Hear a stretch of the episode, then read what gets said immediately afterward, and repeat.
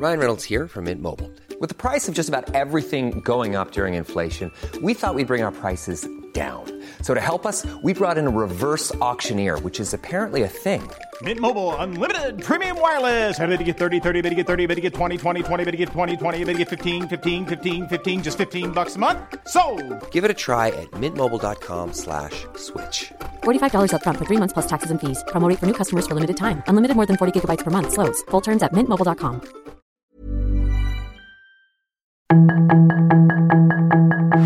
Tarde a tarde, lo que necesitas saber de forma ligera con un tono accesible.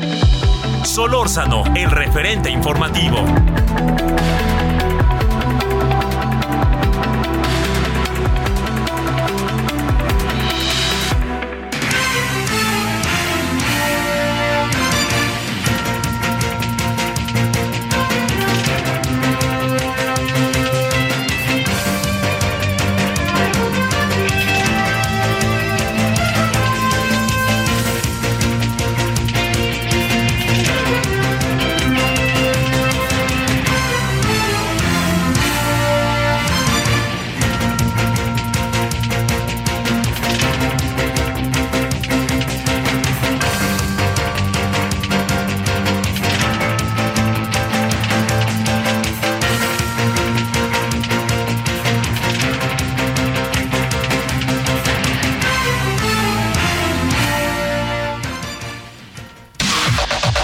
La información de último momento en el referente informativo.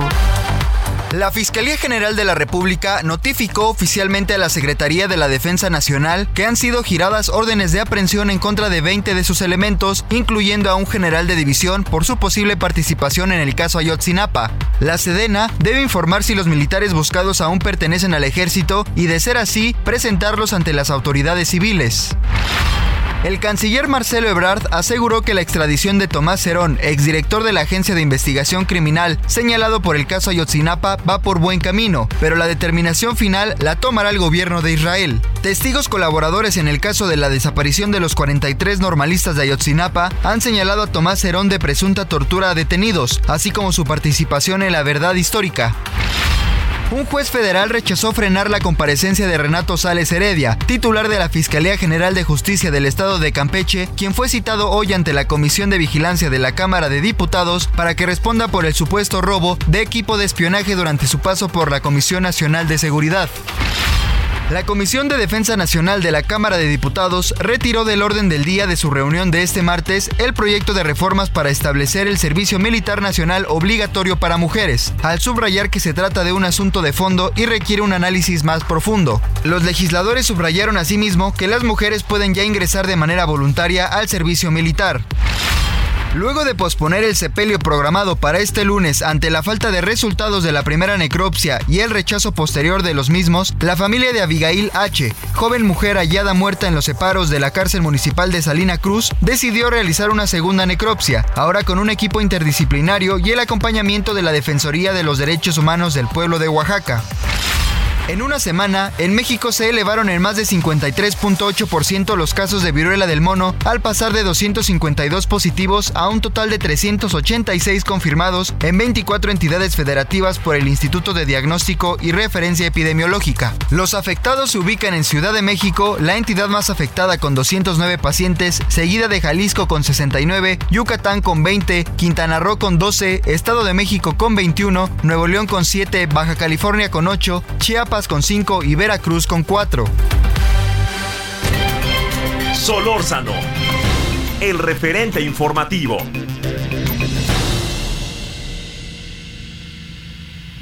Lo mejor de México está en Soriana. Aprovecha que la uva Globo está a 19.80 el kilo. Sí, a solo 19.80 el kilo. Y lleva la papa blanca a 29.80 el kilo. Sí, a solo 29.80 el kilo. Martes y miércoles del campo de Soriana. Solo 23 y 24 de agosto. Aplica restricciones.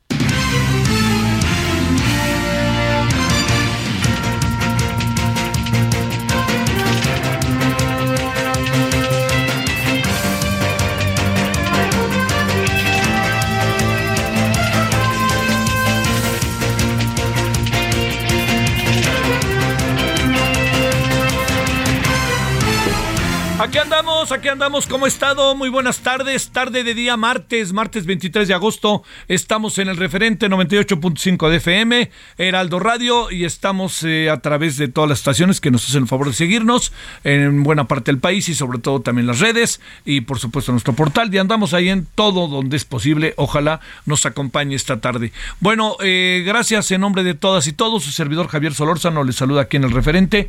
Y mire, hay, hay este hay un asunto que, yo creo que tenemos que, digamos, en términos del, del, estado de las cosas, yo creo que es muy importante, mucho, muy importante, eh, eh, atenderlo, ¿no? Estar en él, estar en él.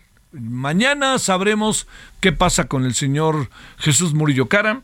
Si usted me apura, le diría que más que como mi pronóstico o algo así, lo que, lo que sí le digo es eh, que tengo la impresión de que difícilmente va a librar la consignación. Pueden pasar muchas variables que tengan que ver mm, con el intento abierto definitivo de este de, de, de, que, de que se dé la consigna, para decirlo claro, pero que pudiera eventualmente llevar el proceso en libertad o en su casa, todo el proceso por lo que significa su estado de salud y su edad. Puede ser, puede ser.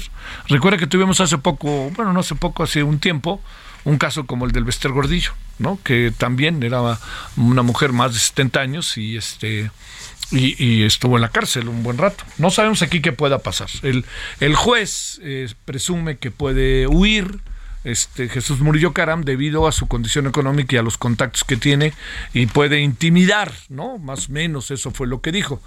Pues sí, sí, esa es una posibilidad real, habrá que ver, ¿no? Este, yo por lo menos en lo que hemos visto hasta ahora, eh, quién sabe ya en una circunstancia como la que él está, eh, habrá que, que, que pensarlo, revisarlo y verlo pero este pues él se presentó, ¿no? Una cosa es que se, no, más que presentó, él no objetó en lo más mínimo y inmediatamente se subió a la camioneta y más bien al contrario dijo no molestemos a los vecinos. Pero lo que, lo que sí le digo que pudiera ser una variable es que una cosa es el previo y otra cosa es ya estar en ello.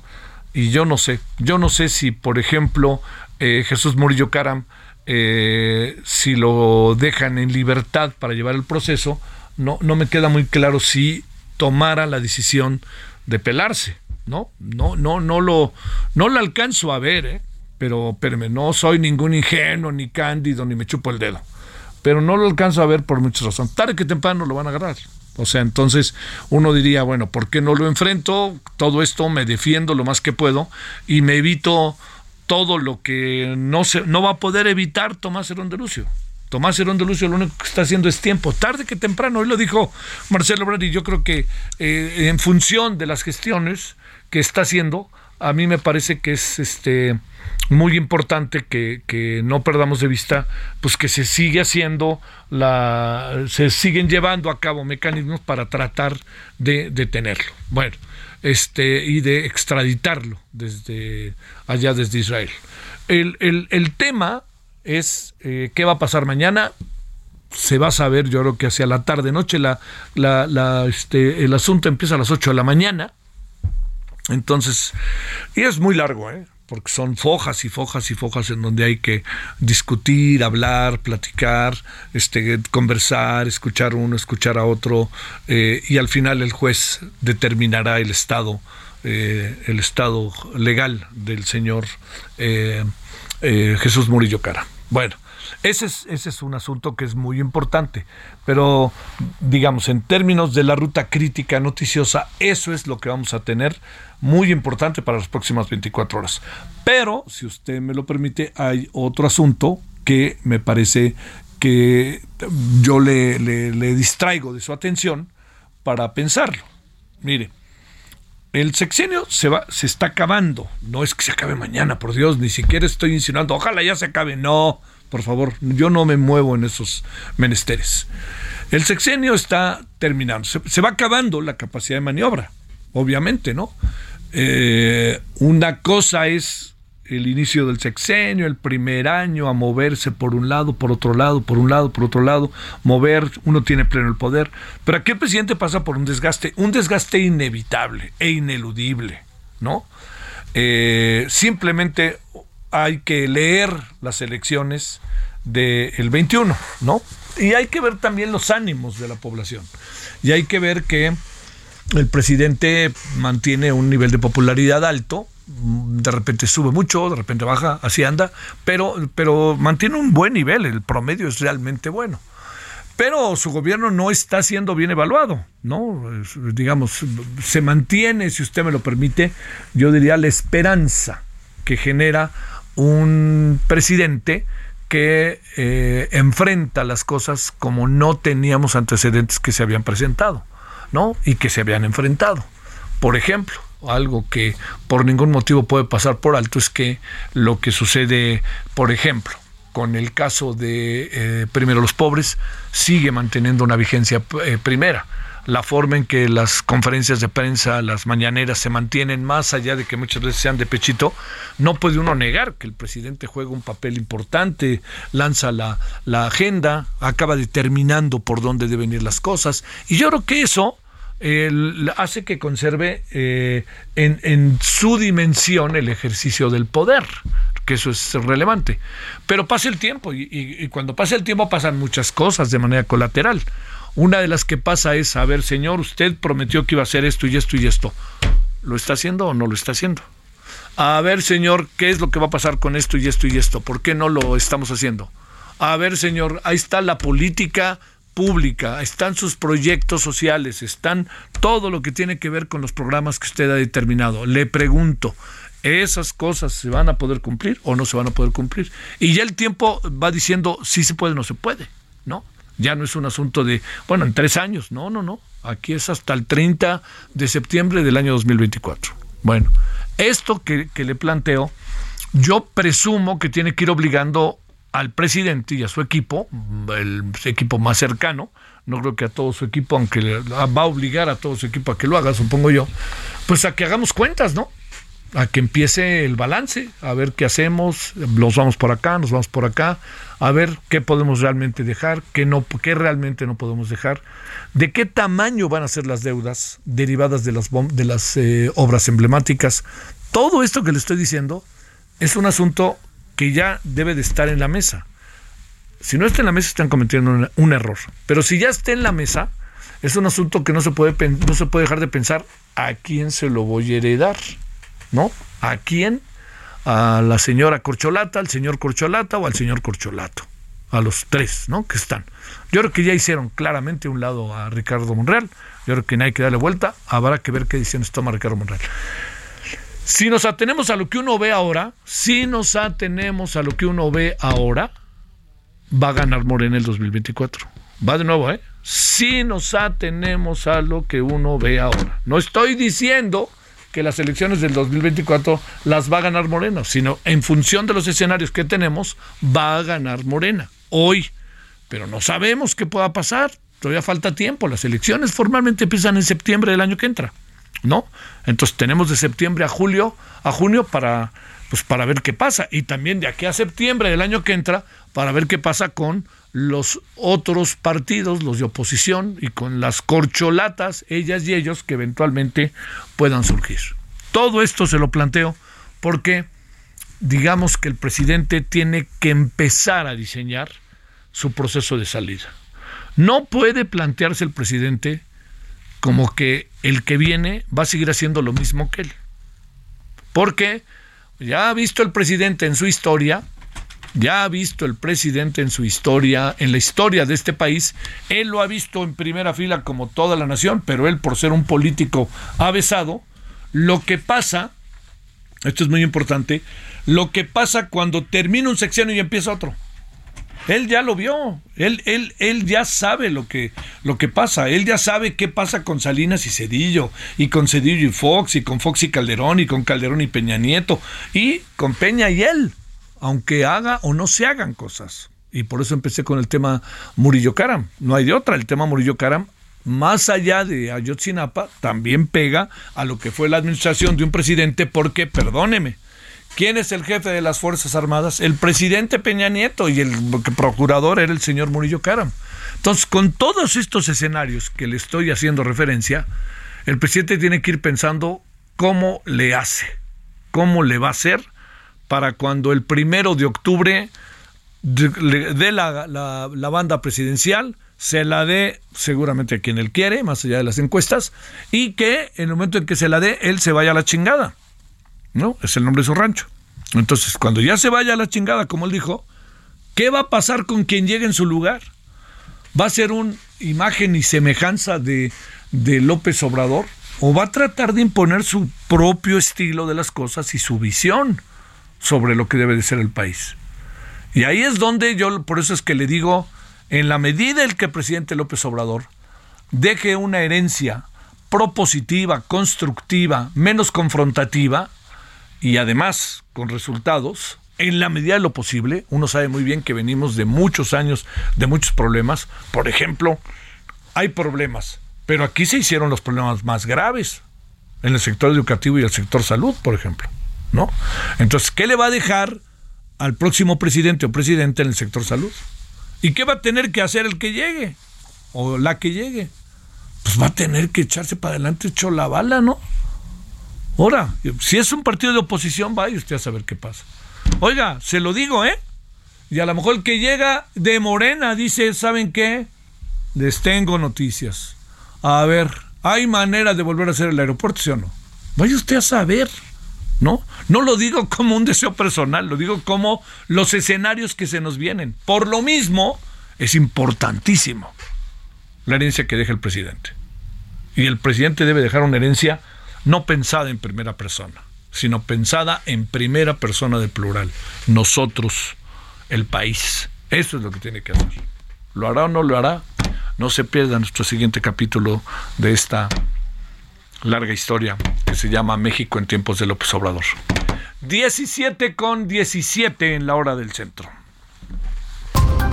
Solórzano, el referente informativo.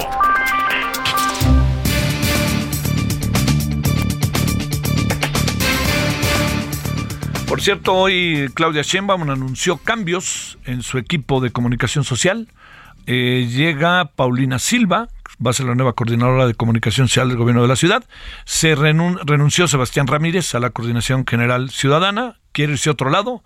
Me dijo que cómo lo veía y le dije qué es lo que él decida y ya conoce a Paulina. Paulina es la nueva coordinadora de comunicación. Ya estaba Paulina Silva Rodríguez, licenciada de comunicación de la UNAM, maestría en imagen pública del Colegio de Imagen Pública. Fue reportera y conductora de Capital 21, colaboradora de Noticias MBC Radio Mire, yo no me acordaba bien, no, no, tuve la oportunidad de coincidir con ella. Eh, reportera multimedia eh, y conductora en Excelsior, Grupo Imagen, y fue consejera ciudadana en el Consejo Consultivo del... Ah, con razón yo sabía. Ahí fue donde la vi. Fuera, era consejera ciudadana en el Consejo Consultivo del Canal del Congreso de la Unión, que es ahí donde trabaja su servidor también. Bueno, vámonos a las 17 con 18 en hora del censo, del centro. César Gutiérrez Priego, abogado especialista en Derecho Militar. Querido abogado, ¿cómo has estado? Siempre es un gusto saludarte. ¿Cómo te ha ido? Muy bien, mi querido Javier, aquí con el placer de saludarte. Oye, ¿qué piensas de todas estas eh, acusaciones que se han ligado eh, al señor Murillo Karam, a policías, etcétera, pero a 20 órdenes de aprehensión en contra de soldados del ejército mexicano. ¿Qué, qué, qué primeras impresiones tienes de esto, César? Bueno, creo que en primer lugar estamos viendo algo que no habíamos visto nunca en la historia, ¿no? Nunca habían sido requeridos por parte de una autoridad federal que nos fuera del ámbito militar. Eh, un número tan grande de militares, ¿no? Y más por un hecho en donde queda poco claro cuál es la participación que están teniendo los elementos militares. De acuerdo a lo que yo entiendo y lo que ha sido publicado es por las omisiones que hubo en cuanto a la jerarquía militar, porque todo el mundo sabemos, era un hecho ya conocido, nada más que ahora ha cobrado mayor relevancia, el hecho de que existía un elemento, un soldado, un, un elemento militar que se encontraba en el activo y que estaba haciendo trabajo en contrainteligencia en la normal rural, ¿no? Y que obviamente al no haberse aplicado los protocolos de la desaparición de este elemento militar, pues se entiende que existe responsabilidad por omisión de actuaciones por parte de, de estos mandos militares. Entonces eso es lo que se sabe hasta ahorita y que incluso se está solicitando el apoyo de la Fiscalía General de Justicia Militar para que sean ellos quienes informen respecto a las órdenes de aprehensión y quienes ya no tengan la calidad de militar para que sea la Fiscalía General de la República quien las termine ejecutando. Oye, César, a ver, vamos a, partir de los supuestos, que quede claro de los escenarios que se vivieron ese día. Ayer hablábamos con el abogado Juan Velázquez y decía que eh, digamos, que, la que, que primero, que, que, ese tipo de, secuestros y de automóviles, de camiones, etcétera, se presentaban muy a menudo. O sea, era una práctica regular en términos de estrategia política por parte de normalistas. Segundo, que eh, para que pudiera actuar los soldados, necesitaban recibir una orden. Me pregunto, ¿pueden los soldados ante una situación como esta participar? Sin preguntar porque están viendo una situación extrema o eso es constitucional y hay alguien que se esté encargando de ello? Recuerda que en aquel entonces, mi querido Javier, el marco jurídico no estaba regulado para que la Secretaría de la Defensa Nacional hiciera funciones de seguridad pública. Eso creo que lo hemos explicado en diferentes programas este, y entrevistas contigo. Ajá. Cambió posteriormente la ley en donde se les dieron atribuciones para que fueran coadyuvantes en la seguridad pública. Incluso la participación del ejército fue encaminada en ese sentido. La partición, la, única participación que hubo fue como recolector de datos.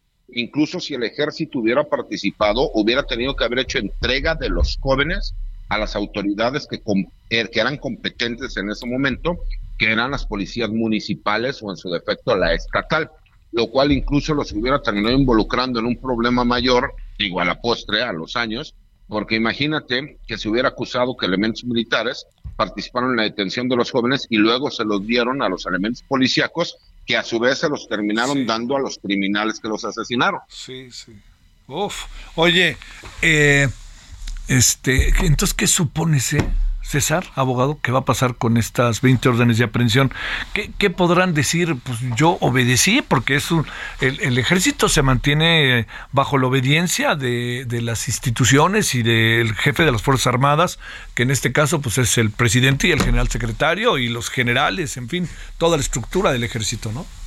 No, por supuesto, pero incluso hay una cadena de mando. Mira, de acuerdo a lo que yo tengo conocimiento, que Ajá. por cierto, habrá que comentar lo de Juan Velázquez, yo sé que ya buscó la Secretaría de la Defensa Nacional a Juan Velázquez para que sea él quien termine defendiendo a este grupo de generales y de jefes que ya se sabe que hay una orden de aprehensión en su contra y que serán imputados por omisiones.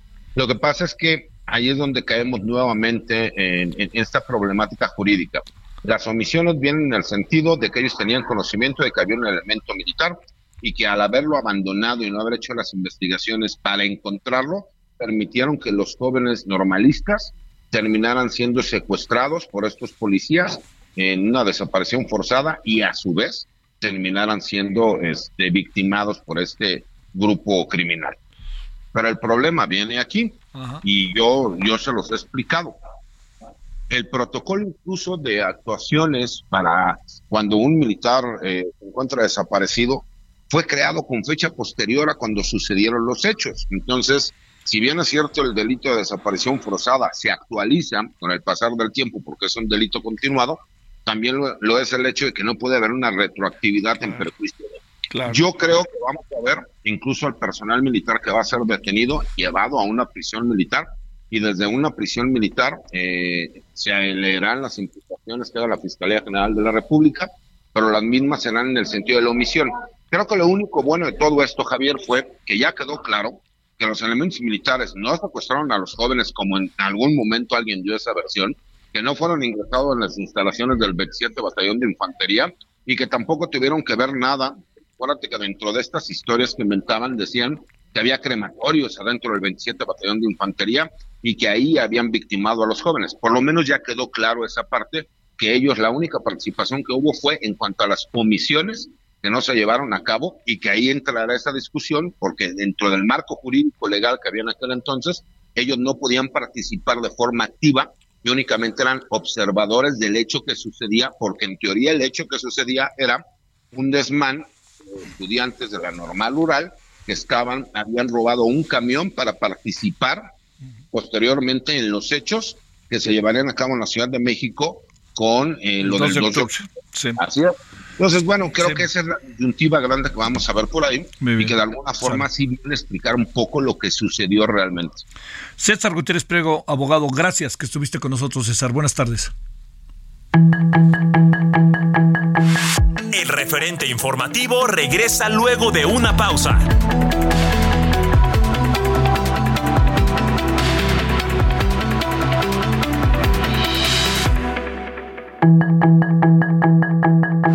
Estamos de regreso. Millions of people have lost weight with personalized plans from Noom, like Evan, who can't stand salads and still lost 50 pounds. Salads, generally, for most people, are the easy button, right? For me, that wasn't an option. I never really was a salad guy. That's just not who I am. But Noom worked for me. Get your personalized plan today at Noom.com.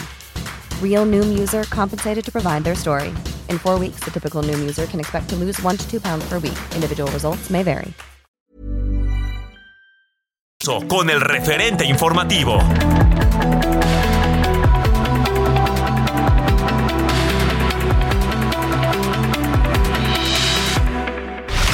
En el referente informativo le presentamos información relevante.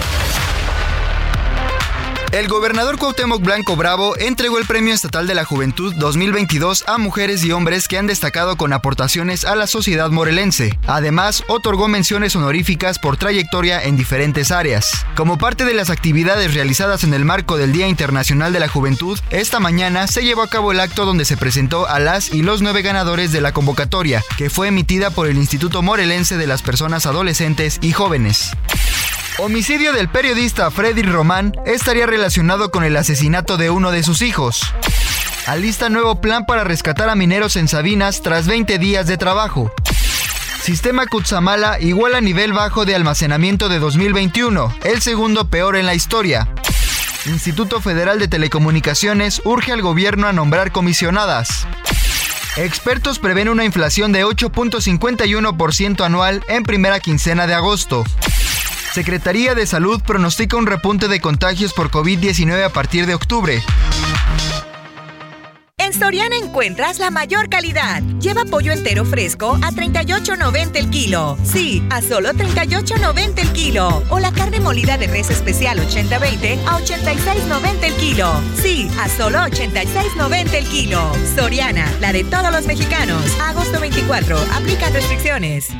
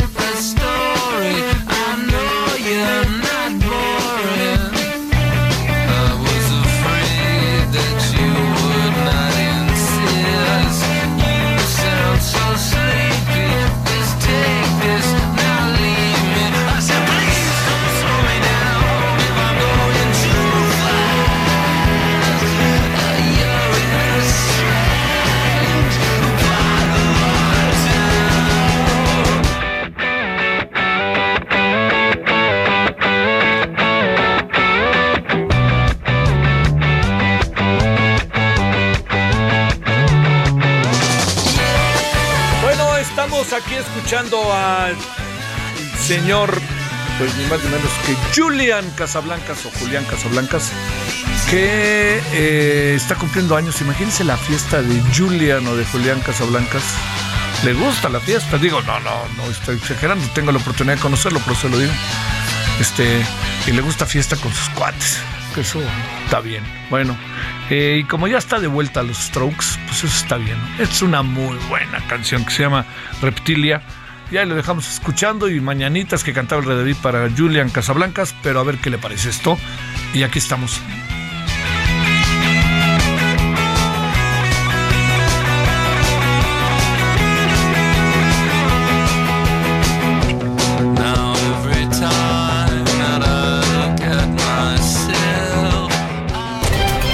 Solórzano, el referente informativo.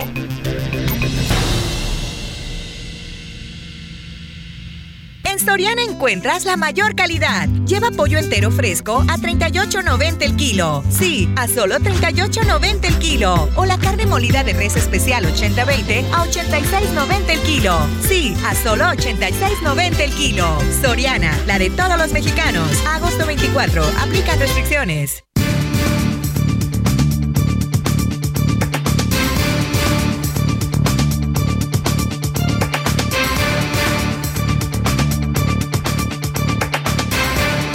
Eh, un este un, eh, un amable radio escucha, bueno, tuitero, R.dl a cuadra, dice eh, lo siguiente respecto a, a, lo que estamos platicando con el abogado César Gutiérrez. Javier, estás equivocado. Si un militar obedece una orden que involucra un delito, será juzgado como delincuente. No te libra el obedeciendo órdenes. Bueno, ahí está otra, otra, otra parte más, ¿no? Gracias. Este, porque era, pues, era la plática precisamente lo que hablábamos con el abogado César Gutiérrez, ¿no? Porque él conoce bien de los temas, este, de los temas eh, de carácter militar en términos de la ley. ¿No? Y ayer hubo mucha gente que no le gustó la entrevista con Juan Velázquez, que cómo es posible, que hasta me llevé dos o tres apes, pero pues les quiero decir que Juan Velázquez va a ser el abogado de los militares. Entonces, pues yo lo quise tener para escuchar lo que él decía. Yo no, este, yo creo que lo que importa es lo que usted dice, aunque me lleven al baile y aunque me den desapes, pero lo que importa es lo que usted dice. Yo trato de poner todos los elementos posibles para que usted pueda tener opinión y no se deje y si no le parece algo venga de ahí como lo como lo hicieron algunos este radioescuchas que amablemente, insisto, para bien y para mal, amablemente por aquí este, lanzaron su, sus opiniones y las estaremos escuchando y las estaremos difundiendo. Bueno, 17.36 en hora del centro. Paula Saucedo, oficial de Programa de Protección y Defensa del Artículo 19. ¿Cómo estás, Paula?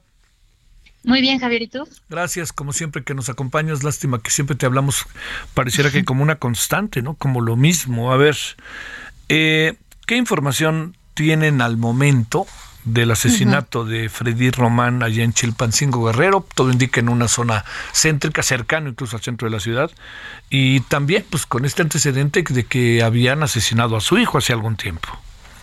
Sí, hace un par de semanas, tal vez un mes. Em, pues mira, tenemos varias información. Digo, hay dos hipótesis eh, primordiales o, o, principales, una que tiene que ver con, con la labor informativa, justo porque las últimas, las últimas notas que él, que él publicó en su, en su Facebook tenían que ver justo con, con esta cuestión de, de, Ayotzinapa y lo que se dio a conocer hace unos días por parte del gobierno federal.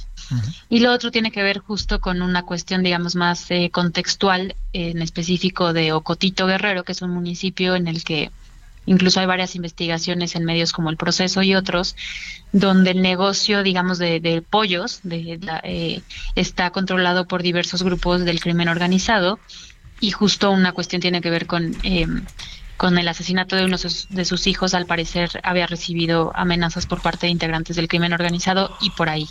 Aquí lo, lo importante es que las autoridades no, vayan a desestimar ninguna, ninguna línea de investigación, por supuesto, incluida la, la, labor informativa, antes de que agoten todas las líneas de investigación. Eso es algo que, que, estamos exigiendo, porque en un país donde se agrede a la prensa cada 14 horas no pueden salir las autoridades a decir no tiene que ver con la labor informativa sin antes haber conducido las investigaciones pertinentes. Entonces, si salen y dicen, mira, conducimos todas estas, estas investigaciones y salió que el móvil fue este, ah, perfecto pero que primero hagan las investigaciones y luego digan eh, cuál es el móvil o por qué se, se cometió algún, algún delito.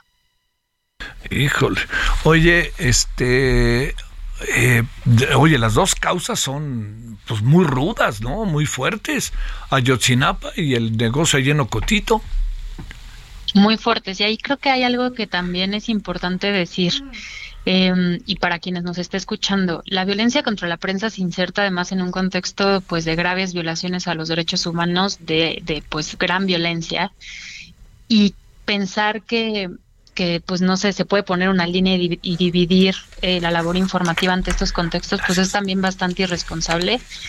y, también hay que considerarse en, las investigaciones, pues todo una, o sea, fortalecer los análisis de contexto en los cuales la prensa ejerce su labor también para generar medidas preventivas porque pues parece que esto no, no va a parar. Entonces es importante decirlo y que además las autoridades están obligadas, tenga o no que ver, por ejemplo, con el crimen organizado o no, a investigar, porque de pronto salen diciendo, ay, esto tiene que ver con el crimen organizado y ya nunca más sabes de las investigaciones, cuando pues si hay o no, o si fue perpetrado por el crimen organizado, las autoridades igual están obligadas a investigar. ¿Estábamos con Freddy eh, con el mecanismo de protección o no? No, al parecer lo que hemos, eh, nos comunicamos con el mecanismo y no, no, no, no estaba incorporado ni tenía medidas, no. Oye, era, eh, era un periodista, digo, yo tuve oportunidad de conocerlo, no mucho, pero era un periodista conocido, no, no, no estamos hablando de un periodista que estuviera, por ejemplo, echándose a andar o alguna cosa así, ¿no? Era, sí, no. era un periodista incluso influyente, ¿no?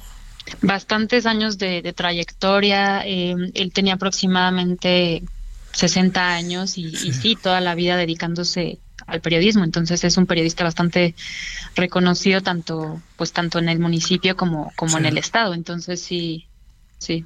¿Qué, ¿qué, pasa a partir de ayer? ¿Qué sucede? Yo entiendo que todo, no, pues nuestras condolencias y vamos a investigar, pero realmente con 15 periodistas asesinados en este 2022, ¿qué anda pasando, Paula? Pues mm, creo que muchas cosas. Eh, una es que la violencia contra la prensa em, ya pues ya tiene tendencias que van a la alza. O sea, ya por lo menos desde el 2007, que es donde desde cuando artículo 19 está en México, em, vemos una tendencia a la alza de agresiones y agresiones y a las agresiones, eh, crece más la impunidad, etcétera, etcétera. Y la verdad es que mientras las autoridades no generen políticas públicas integrales que de verdad enfrenten las razones que causan la violencia contra la prensa, que va desde el mismo el rol que tienen las autoridades en perpetrar la violencia porque es el mayor agresor contra la prensa hasta pues mayores medidas de prevención. Por ejemplo la, nosotros tenemos registrado que la mayor eh, digamos, el mayor número de eh, número de, agresiones están vinculadas a investigaciones de corrupción, seguido de seguridad. Entonces, en México se agrega a la prensa para silenciarla. Entonces, hasta que no, no se de verdad implementen acciones, aunque sean se vean resultados a mediano plazo, no va, no va a bajar esta tendencia. Y lo cierto es que las autoridades parece que están haciendo todo lo contrario. Estigmatizan todos los días, hacen eh, o hay eh, iniciativas de leyes que son restrictivas a la libertad de expresión, em, no investigan, eh, en fin, como que pareciera que están abonando muchísimo más a, que este contexto sea grave. Entonces, pues sí, estamos preocupados, la verdad. Oye, este, ¿y, ¿y qué dice el gobierno, no? Teniendo una instancia que se dedica a la protección de los periodistas. Eh, no dudo de su buena intención, el problema es que este el, camino del, infierno está lleno de buenas intenciones, como dice el dicho. Este, pero digamos, ¿qué, ¿qué es lo que acaba pasando? Porque uno diría, bueno, eh, yo creo que nunca habíamos tenido un nivel como el que tenemos ahora de agresión a la prensa, porque estamos hablando de personas que son asesinadas, pero si hacemos la lista de las personas que son agredidas, vamos a tener un, un número todavía mucho mayor. Entonces, el gran asunto es qué pasa con el gobierno, qué pasa, qué pasa con estos actores que dirigen el tránsito de una sociedad. Pues mira, de entrada, eh, varias cosas, porque desde el presidente ha dicho, por ejemplo, eh, se le ha preguntado, hace unos meses recuerdo que había un periodista, me parece que, extranjero, que preguntó pues sobre los asesinatos y el, y el presidente contestó, bueno, eso no es una cuestión del Estado. Y no, o sea, si lo quiere ver así de simplista, pero sí que el Estado es el, el, único, eh, la, única instancia obligada a proteger eh, a la prensa. Entonces, claro que es una cuestión del Estado. Eso por un lado. Y por otro lado, es que el mecanismo, eh, por supuesto que es necesario y lo necesitamos y, y, y desde sociedad civil y muchas otras personas vamos a defender la existencia, pero pensar que todos estos problemas que generan la violencia contra la prensa van a ser resueltas por una entidad que además depende de, en este caso, la Secretaría de Gobernación, pues, o sea, no, no es insuficiente, no va a ser suficiente, el, presupuesto no va a ser suficiente porque cada vez más personas quieren eh, ser beneficiarias del mecanismo justo porque el contexto no da para generar medidas de no repetición y preventivas. Entonces, otra vez, se tienen que generar políticas públicas y además las autoridades tienen que cumplir con sus obligaciones de tolerar la crítica porque es justo porque son funcionarias públicas y, y eso, y empezar a ver que, a ver por qué se agreda a la prensa otra vez, qué investigaciones estaban haciendo, quiénes están vinculados, un poco también fortalecer a las fiscalías eh, desde su independencia hacia, sus capacidades técnicas, forenses, de coordinación, en fin,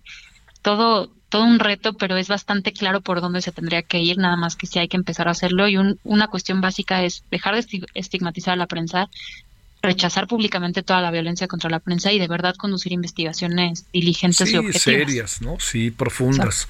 Oye, este, ¿Hay información de, eh, de si venían siguiendo a Freddy's o alguna cuestión de esta naturaleza o de repente pues simplemente se aparecieron a sabiendas dónde iba a estar? ¿Alguna cuestión que se pueda saber, Paula, como para entrar en el terreno de la investigación? Y te pregunto si hay alguien detenido o hay alguna hipótesis por parte de la autoridad municipal, estatal, federal de quién pudo ser. Pues mira, hasta ahorita lo que sabemos es que em, él iba llegando al parecer a, su trabajo, iba en, su automóvil y se acercó una motocicleta con, eh, con dos sujetos y le dispararon. Eso es lo que se sabe. Entonces, claro, eso te habla de que pues estaba premeditado. Sí, que estaban, tras él.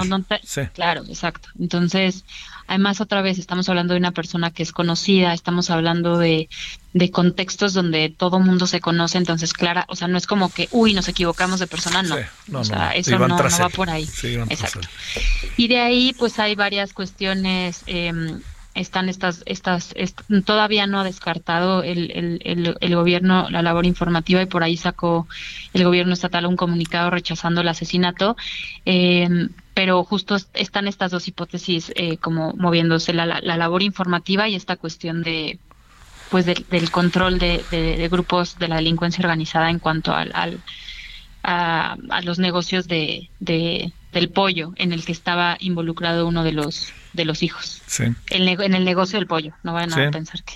Sí, parece como sobrenombre, ¿verdad? Este, eh, oye, y, sin olvidar lo primero que venía él trabajando en materia de de este del tema Yotzinapa que él había seguido, ¿no? Exacto. Mm. Entonces, ahí creo que hay otra cosa muy importante eh, para el gobierno y para todos los que estemos viendo, pues hay que, hay que poner un ojo en, en todo lo que está vinculado con estas investigaciones eh, de este terrible caso que es la desaparición de, de 43 normalistas y, y, y, pues nada más como, como no, no, no quitarlo pues de, de las investigaciones porque pues es un gran tema que involucra pues a muchísimas personas, ¿no? Sí, sí, sí, Bueno, pues este, Paula, pues te volveremos a hablar y espero que no muy pronto. Sí, o, para, cosas más positivas. para cosas más positivas, ¿no? Que es lo que la segunda parte, que ojalá pues uno pueda, este, ¿no? Que haya cosas que enfrente de nosotros que, que nos ayuden, ¿no? A, resolver casos y a saber que se resuelven los casos. Ese es el gran asunto. Paula Saucedo, muchas gracias, te mando un saludo. Gracias, Javier. Un abrazo. Hasta luego. Para ti, es oficial del programa de protección y defensa de artículo 19 para América Central y para México. La defensa de los periodistas. 17:47 en la hora del centro. Solórzano, el referente informativo.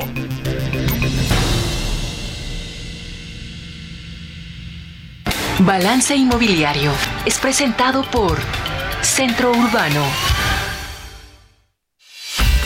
Estrena hoy Casa Odepa en 20. Grandes promociones en Tecámac, Querétaro, Puebla, Cancún, Playa del Carmen y Monterrey. Tu mejor hogar e inversión está en 20. Búscanos en 20.com.mx.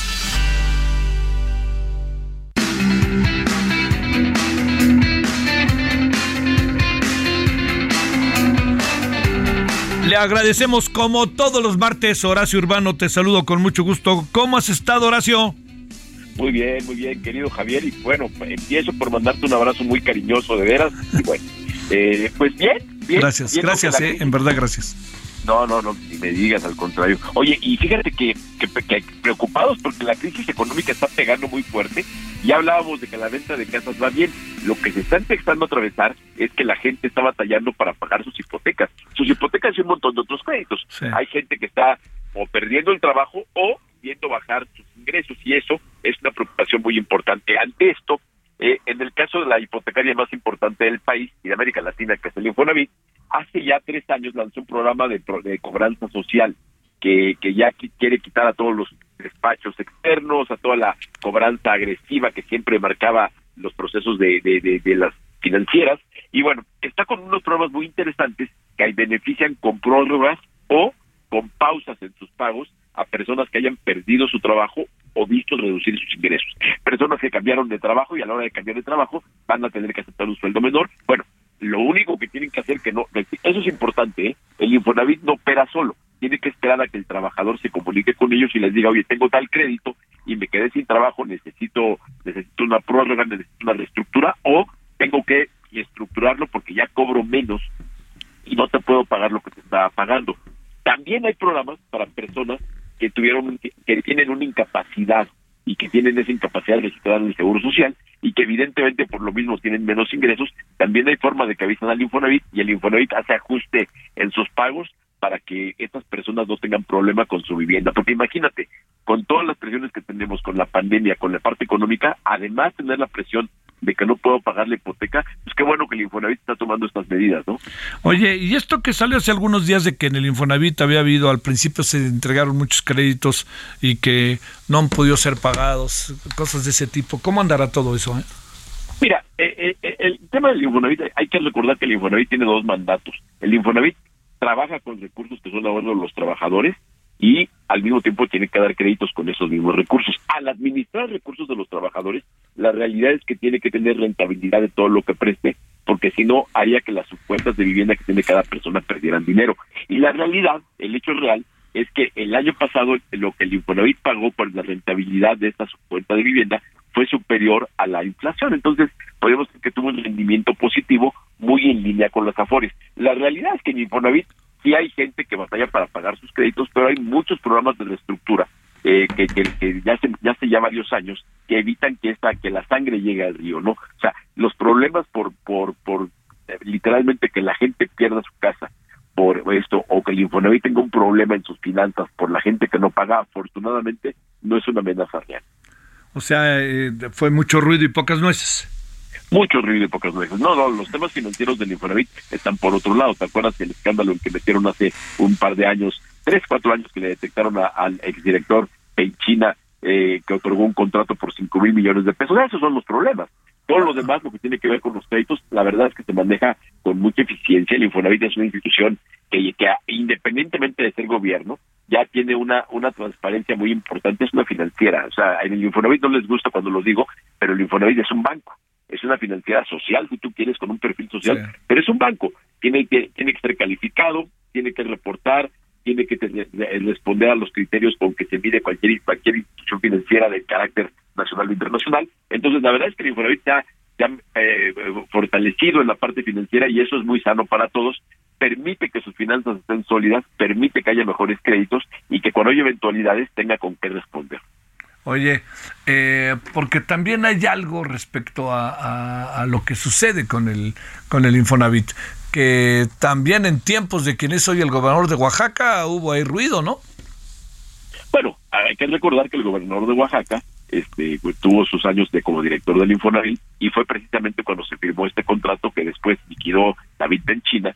Eh, el gobernador de Oaxaca, Alejandro Murat, fue director del Infonavit, firmó un contrato por cinco mil millones de pesos para un programa que después llegó el director Penchina y lo canceló, y allí hay, hubo un manejo complicado que incluso hay gente eh, en, el, en el bote por esto, ¿no? Entonces es un tema, por supuesto, que tiene el Infonavit. Vaya, el Infonavit, este, tú, tú, tú, tú lo sabes muy bien, al igual que muchas instituciones mexicanas, a lo largo de sus 50 años de vida ha tenido de todo como director general. Algunos muy buenos y otros que han sido auténtico, auténtico cascajo, que han mandado a una banca sin estar preparados para ello y que han utilizado el Infonavit como un botín, ¿no? Como un botín de guerra. Y bueno, afortunadamente estamos en otros tiempos donde Infonavit es una institución financiera, así lo miden, así lo, así lo cuidan, y, y, y ojalá que así se mantenga, ¿no? El Infonavit hay que recordarlo. O sea, el Infonavit no trabaja con lana pública, el Infonavit es patrimonio de los mexicanos porque su bolsa es del ahorro de, de cada uno de los trabajadores que son aportantes. Son, el Infonavit tiene más de 60 millones de cuentas, hay que recordarlo, y en 50 años ha otorgado más de 10 millones de créditos. La verdad es un monstruo.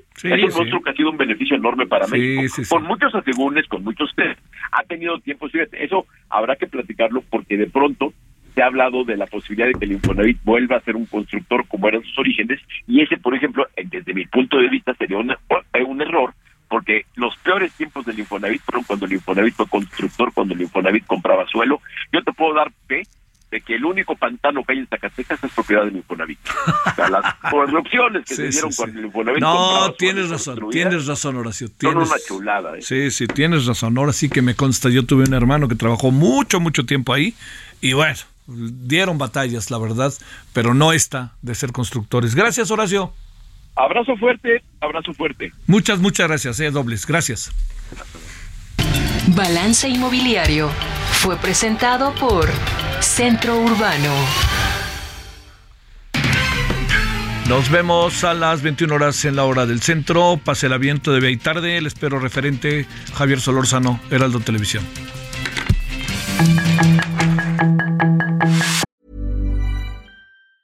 Hi, I'm Daniel, founder of Pretty Litter. Did you know cats tend to hide symptoms of sickness and pain? I learned this the hard way after losing my cat, Gingy. So I created Pretty Litter, a health monitoring litter that helps detect early signs of illness by changing colors, saving you money and potentially your cat's life. Pretty Litter is veterinarian developed, and it's the easiest way to keep tabs on your fur baby's health right at home. Go to prettylitter.com and use code ACAST for 20% off your first order and a free cat toy. Terms and conditions apply. See site for details.